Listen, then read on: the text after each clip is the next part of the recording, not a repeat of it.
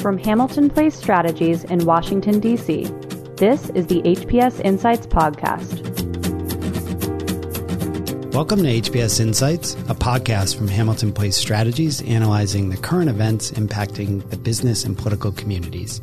I'm your host today, Brian DeAngelis, a partner here at HPS, and I'm joined by a good friend and, and one of our clients, uh, Craig Salm. Craig Salm is the Chief Legal Officer for Grayscale and you've been doing a lot of work down here in Washington over the yes. past couple months, and we're going to dive into all of that crypto ETFs. But let's just start at the beginning. Tell us a little bit about yourself and how you got to Grayscale. Sure. So, thank you so much for having me, Brian. Of course. Uh, so, I started my journey to Grayscale, I guess, in law school when uh, I was a law student there and discovered this thing called Bitcoin.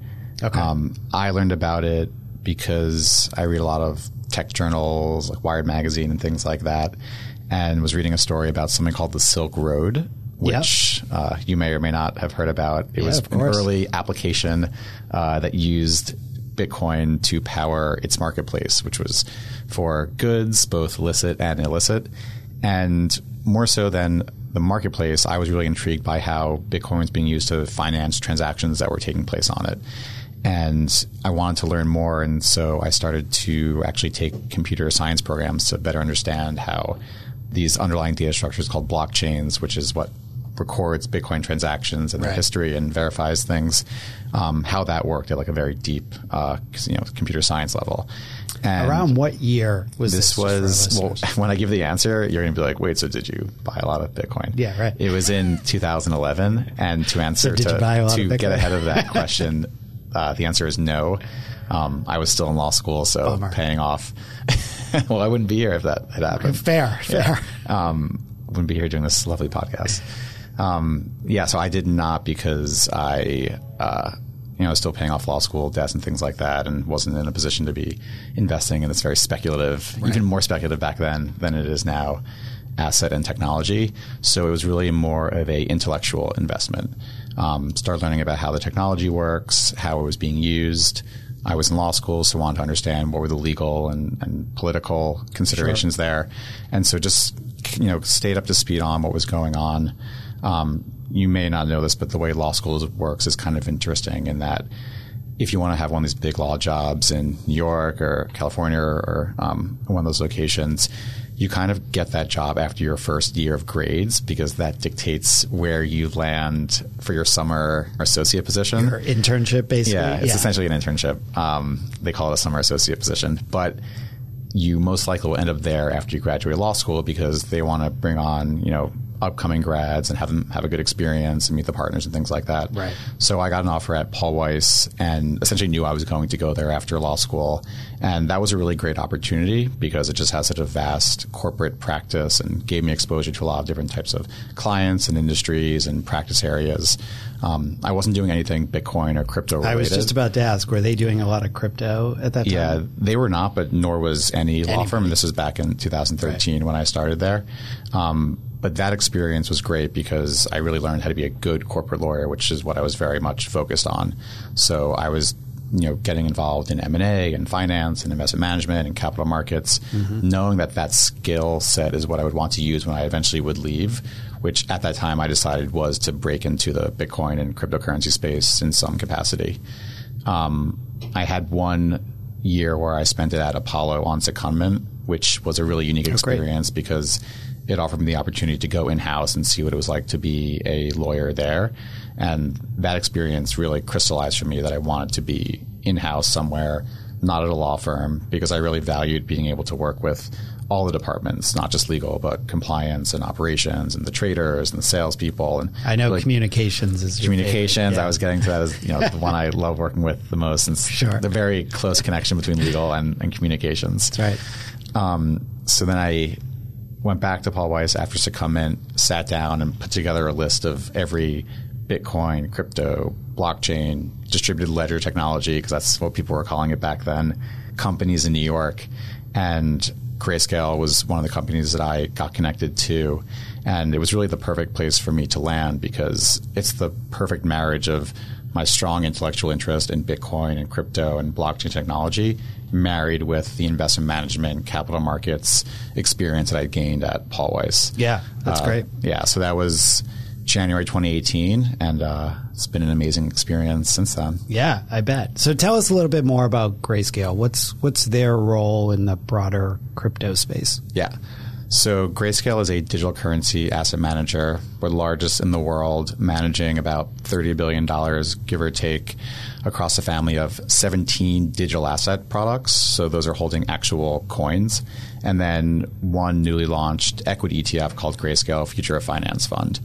And our mission is really to bring access and exposure to the digital currency asset class in the form of a security, which is just a very familiar, transparent, traditional type of way to get investment exposure. Our clients are institutional investors, more regulated investors, um, you know, pensions, endowments, sovereigns that want this exposure, but because of legal compliance, risk reasons, or comfort, or things their advisors or investors are saying can't get the actual direct exposure. But what they can do is invest in a security that gives that exposure to them. Um, so that's really our offering. We launched in 2013 with our Grayscale Bitcoin Trust. And since then, it's become the largest publicly traded Bitcoin fund in the world. It's holding about 3.4% of all Bitcoin outstanding. It has hundreds of millions of dollars of daily trading volume, over 850,000 investors across all 50 states, and it's really become a great way for investors who want that Bitcoin exposure to invest in it through that you know traditional security. My understanding, working with you guys now for a little bit, that that trust was always set up to be an ETF, and there are obviously some investor disadvantages to it, it not yet being an ETF. Explain that to our listeners. Yeah, that's a great point the U.S. is unique right now in that we're one of the um, more developed countries that do not yet have a Bitcoin, let alone any other cryptocurrency ETF. And so, what Grayscale has done is offered products that really give investors the next closest thing available for that digital asset right. exposure based on the current state of U.S. regulations. And so, what we've devised is a four stage product lifecycle where each stage of our products um, results in them becoming more accessible to more types of investors, with the fourth and final stage being conversion into an ETF. So the first stage for our products is a private placement under Rule 506C, which is an exemption from SEC registration. And that offering is initially only available to accredited investors. Mm-hmm. And those investors have a statutory one year lockup period. Yep. So in terms of like access and exposure, it's the most restrictive way that you can invest in the product. And you might say, well, why can you do that? But why don't we have a Bitcoin ETF?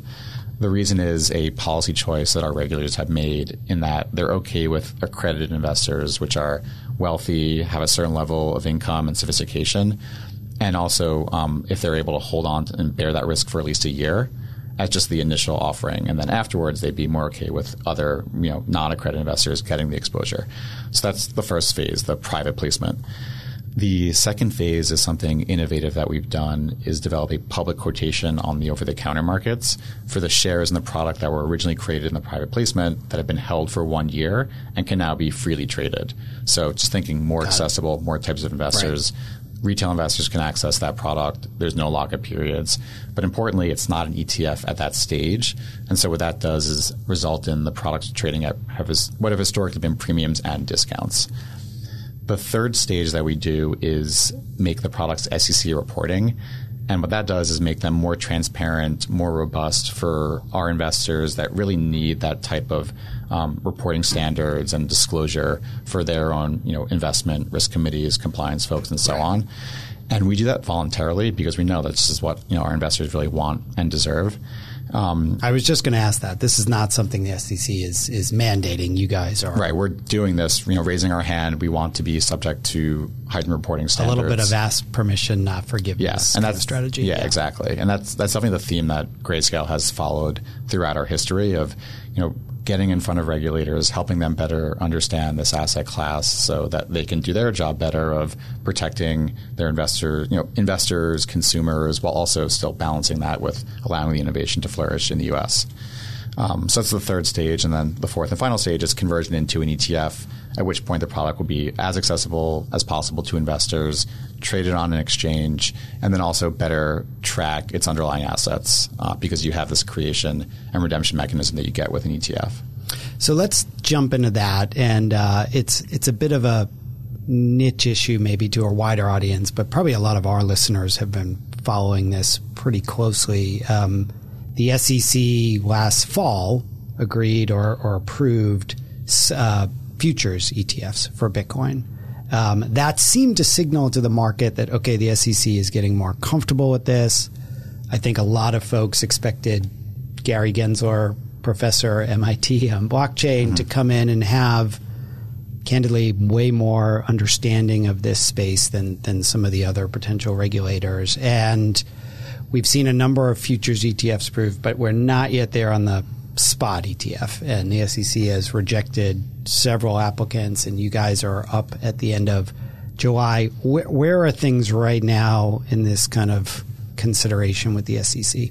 Yep. So we started this process along with several other Bitcoin ETF applicants, you know, back in 2013 technically, but the real first wave of, of applicants in front of the SEC was in 2016 into 2017. And at that time, we were seeking to convert our flagship product, Grayscale Bitcoin Trust, into a ETF. There were several other issues at the time that were looking to create new Bitcoin ETFs. And there are really two types of products then and today. There's ones that hold actual physical Bitcoin or spot Bitcoin, like right. what GBTC does today as well as products that hold a derivative of Bitcoin, Bitcoin futures. And back then, the SEC either denied or told to withdraw, or in the case of Grayscale, voluntarily withdrew the applications because of what the SEC cited to be the potential for fraud or manipulation in the underlying Bitcoin markets. And if that's the concern, then it makes total sense why the SEC would not be comfortable with both the spot and the futures based products, right. since they're both price based on those underlying markets. And so Grayscale withdrew our application. Um, this was also when we, you know, went to the SEC and said, we understand that you're not comfortable with the ETF product because it would be more valuable to retail investors, but would you be okay with us making the product SEC reporting? And over a couple of back and forth, they eventually said, um, yes, we would review that application. And that was a really good process for us to get in front of the SEC on because it allowed us to, um, in that context, talk to them more about Bitcoin, its use cases, its market structure, how we think about custody, um, how we think about accounting for Bitcoin on on our financial statements, um, enhancing our risk disclosures, things like that. Right. So we've always had always had a really good engagement with the SEC of helping them and be an educational resource. But um, that was back in you know 2018, and then as you mentioned, last year we had the first not spot based Bitcoin ETF approved, but a futures based ETF. And that was a really exciting and interesting event. Exciting because bet, yeah. any level of more access for investors to Bitcoin is positive. Um, but at the same time, it was interesting because if you recall that the issue for the SEC all along had been around the underlying pricing. Right. Well, how could they be okay with a futures based ETF but not a spot based ETF since they're both price based on the underlying markets? Yeah. Now, their argument on this is around the 33 and 40 Acts. So, can you explain yeah. to our listeners a little bit about what that is? Yeah. So, there's a couple of uh, reasonings the SEC has provided for why they were starting to treat the futures based product differently from the spot based product. And I would argue that those those are really distinctions without a difference. Um, but there's two of them. One is that the futures based product holds CME Bitcoin futures, right. whereas the spot based product holds actual Bitcoin.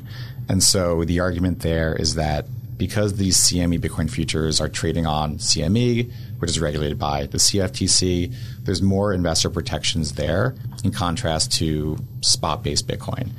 And while it's true that there is you know, different type of regulation there, that regulation on the futures exchange is not going to do anything to, if you're concerned about it, prevent fraud or manipulation in the underlying Bitcoin markets. Correct. Right. So distinction without a difference. The other distinction they've they've cited in the past has been around the regulations of the two types of ETFs. So the futures based ETFs uh, prior to just a couple of weeks ago, right. were all regulated under the Investment Company Act of 1940, whereas ETFs like GBTC would be regulated under the Securities Exchange Act of 1934 and Securities Act of 1933. And so, so 40 Act, 34 Act, 33 right. Act. Um, the 40 Act does, There won't be a quiz later. It's there will okay. not be. um, there might be though. Yeah. The the 40 Act does have added investor protections, but those protections are at the fund level as opposed to the underlying market level. So what the 40 Act does is require things like certain types of accounting, restrictions on borrowing and lending, um, qualified custody, restrictions on conflicts of interest, board independence, which are all good for investor protection. But again, those are not going to do anything to impact the underlying Bitcoin markets. So you have these two distinctions. We argue that in the context of Bitcoin ETF approvals, those are distinctions without a difference. Nonetheless, it's what the arguments the SEC right. has made, and um, our attorneys at Davis Polk have filed letters in the context of our ETF application, arguing why those are you know not meaningful enough distinctions in this case. The so they were doing that for a few months. Let's yeah. just kind of break this down. So I, I think it was November when the futures ETFs were approved. Uh, forgive me if I'm off a little there. And Davis Polk makes the argument there's, you know, a distinction without a difference here between right. 33 and 40. But then I think you were about to get to this a few minutes ago. A couple weeks ago, uh, Teucrium gets approved as a futures ETF, but under the 40 Act under the 34 under the 34 Act, Act excuse right. me. Um, right. So now there's presumably no difference. Yeah. So this is another interesting technical point about securities laws, which probably will show up on the exam later. Right. I've already failed that last one. But. Um, with an ETF that holds futures, you can elect to have it regulated under the 40 Act or the 34 and 33 Act. Um, it's just a matter of what the issuer chooses to do based on its own business objectives. Before this Teucrium ETF that you mentioned, all the prior futures ETFs that had been approved were regulated under the 40 Act. And so the SEC was saying, we're approving these because the 40 Act just has this different standard, and we're not being inconsistent by approving those 40 Act funds and continuing to disapprove the spot based 34 and 33 Act funds. With Teucrium, it was really interesting because they were the first uh, example of a futures ETF that was not seeking to be regulated under the 40 Act. And so what that did was put the SEC in a position where they could either deny it and continue to uphold this distinction of the 40 Act versus right. 34 and 33, or approve it and then come up with some other you know, justification. Um, and what they ended up doing was approving it. So what we have now is basically a path that's been paved that is leading into what we believe should be approval of spot-based ETFs. We had 40 Act futures approved in November. Right. We had 34 Act, 33 Act approved uh, in April.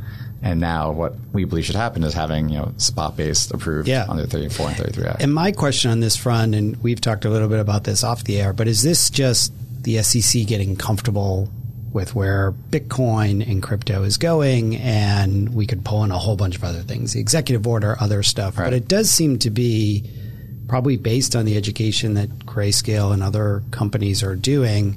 The SEC has just slowly, kind of naturally evolved on this and getting more and more comfortable, which mm-hmm. to me too would lead to a natural conclusion of the spot uh, ETF is next. Yeah, yeah, I think that's spot on.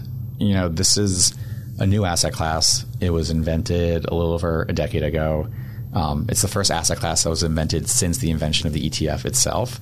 And if you look back at ETF history, even more well understood assets like gold, um, you know, the gold ETF took several years of the initial application to ultimately be approved.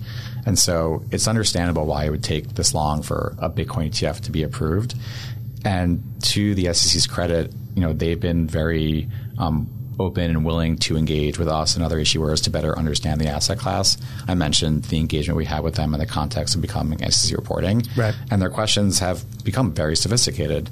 Um, you know, I always say that they have a tough job of striking that balance of one protecting investors, but also allowing you know the innovation to flourish. And so it really is just a matter of time. Um, what's also going on now in the context of our efforts to convert into an ETF is this open comment letter period. Yeah, let's get into this. So, um, just just pausing there because I want to g- give you the opportunity to give the full explanation. So, you guys have been pretty public over the last several months of right. the need for this. The SEC is in a comment letter period now, running through July 6, where they're asking the public to weigh in on this talk a little bit about what Grayscale is doing, both with investors, but also you're doing a lot here in Washington as well. Right. Yeah. So because the Bitcoin ETF is a would require a new rule under the SEC's rules, it requires this open comment letter period where the SEC is reviewing the application and also inviting in the public to submit their own commentary of why they think or don't think the SEC should approve of this ETF. And that's just a great demonstration of the democratic process at work because it's showing you know regulators want to take in the information, make sure they're assessing this, and really putting a lot of thought into it because it is a important and difficult question. So that process was kicked off when we refiled our 19b4 last October. It opened up this 240 day review period where the SEC is you know taking in comment letters, right. reviewing them. Um, Grayscale, knowing that this is a really important process, but also knowing that our investors and the public maybe don't know that they can be a part of it, started this campaign uh, to really activate our base and say you can be a part of this process and have your voice heard. So we created a website, grayscale.com slash comment that explains the issues, makes it really simple for anybody visiting that website to um, click on a button, opens up a window where they can email the SEC. Yep. Um, we've created a little template just to make it easier, but everyone's obviously invited in to put their own commentary in it. Yeah, and you're and, giving people a lot of information. The Davis yeah. Polk arguments are up there. Some yeah. of the other yeah. Uh, back and forth. Um, yeah. And uh, so we've launched this campaign. Um, we have advertising in Union Station here in DC, Penn Station back in New York, because um, it's important to make sure that this is all known. And we've been extremely encouraged by the response that we've received. Um, I checked the SEC website before this podcast, and there was there have been over four thousand letters submitted by wow. the public. Yeah, as far as comment letters go in a regulatory open comment letter period, that's a lot. Yeah. Um, and you know we've been going through the letters over the last couple of months to see what's coming in. It's a really good mix of both our investors as well as um, market participants, academics. Um, and we've really started to see three themes arise through all these comment letters. One is around investor protection. So we already have investors in GBTC. Uh, the AUM is in the tens of billions of dollars, but because it's not an ETF, today it's trading at a discount because you don't have this creation redemption mechanism that I mentioned to arb against premiums and discounts. So that's billions of dollars of actual investor capital that's being trapped in the fund that's not able to be realized because it's not an ETF. So these investors are saying, hey, SEC, I'm invested in this fund because I want Bitcoin exposure through this wrapper. How are you protecting me by not allowing it to convert into an ETF, right. given that it would allow it to better track NAV? Um, it's a large fund. There's a lot of investors behind it. There's actual liquidity behind it. Um, it's SEC reporting. It, it's accomplished all these things that an ETF is able to do, but becoming an actual ETF. So yeah. that's one of the themes that we're seeing. Uh, let me jump in and explain NAV to our listeners. Okay. If they don't um, fully get that. Good point. So NAV is a net asset value, and all it means is the actual value of underlying assets in a given fund. So today, let's say GBTC has $30 billion of net asset value of its underlying Bitcoins. Because it's trading at, let's say, a 25% discount, that's over $7 billion of value that's not being reflected in the price of the shares that's essentially lost to those investors. Well, for now. For now. So there's a lot yeah. of once it eventually does convert into an ETF, because of the creation redemption mechanism inherent to any well functioning ETF, the discount that it's currently trading at would trade back up to NAV. Yeah. Because that's just how the ETF arb mechanism works.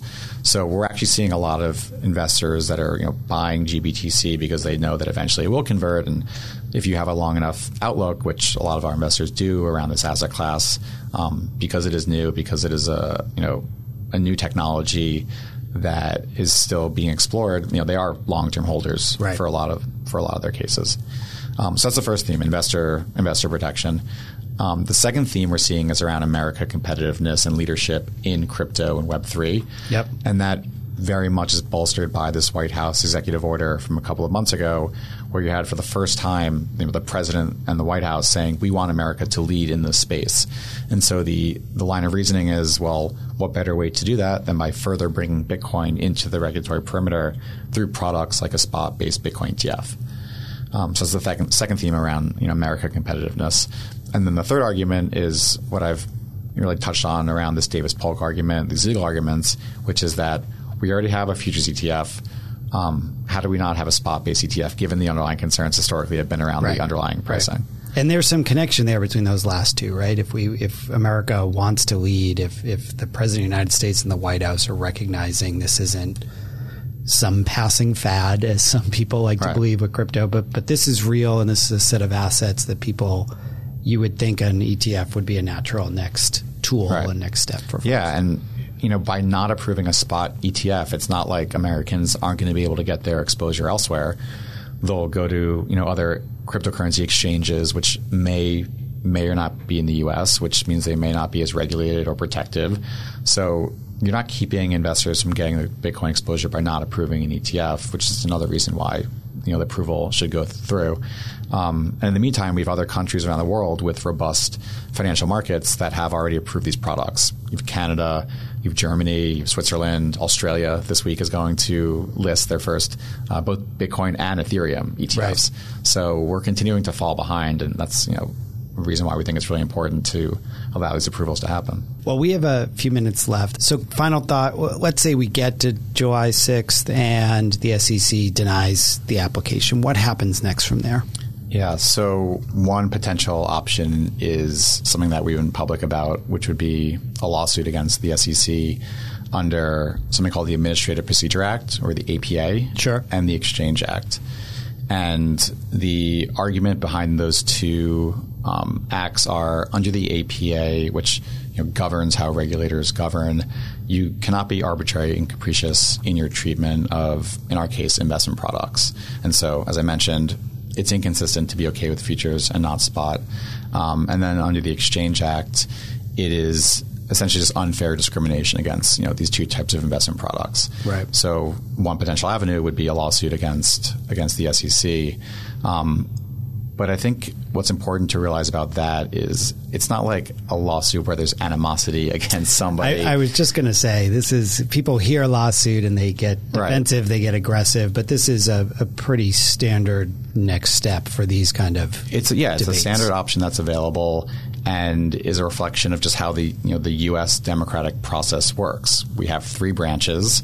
We have you know Congress, which writes the laws the executive branch, which the SEC falls into, which enforces the laws, right. and then the courts, which interpret those laws.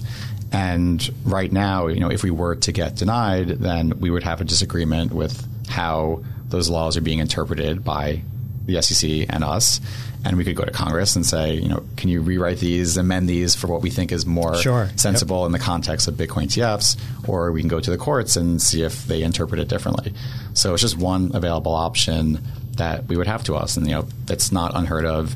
Um, regulators, you know, get sued by those that they regulate. It happens. It's not as if it changes their their posture right. with respect to one we another. See it all the time in this. Yeah. yeah. Um, you know, we have a respectful um, relationship with the SEC, and as I mentioned before, it's a difficult situation they're in with this asset class, which is new, and they want to really strike that balance of protecting investors while also allowing it to flourish. Right thanks for coming on and, and explaining this. As I mentioned, um, a lot of folks are paying attention to this in, in Congress and in the media. So uh, I'm sure there'll be a lot more in the next few weeks as we as we get to July 6th. But uh, really appreciate you taking yeah. a few minutes. Yeah, thank you so much for having me, Brian. And uh, thank you to all of our listeners. As always, this is HPS Insights. We'll be back again next week. And in the meantime, you can uh, check out our show on HamiltonPlaceStrategies.com, Apple, Spotify, wherever you get your podcasts, and follow along with the work we're doing on Twitter at HPS Insights. I'm Brian DeAngelis. Thanks all for listening. Thank you for listening to the HPS Insights podcast, produced by Hamilton Place Strategies. For the latest updates, follow us on Twitter at HPS Insights and follow us on the web at hamiltonplacestrategies.com.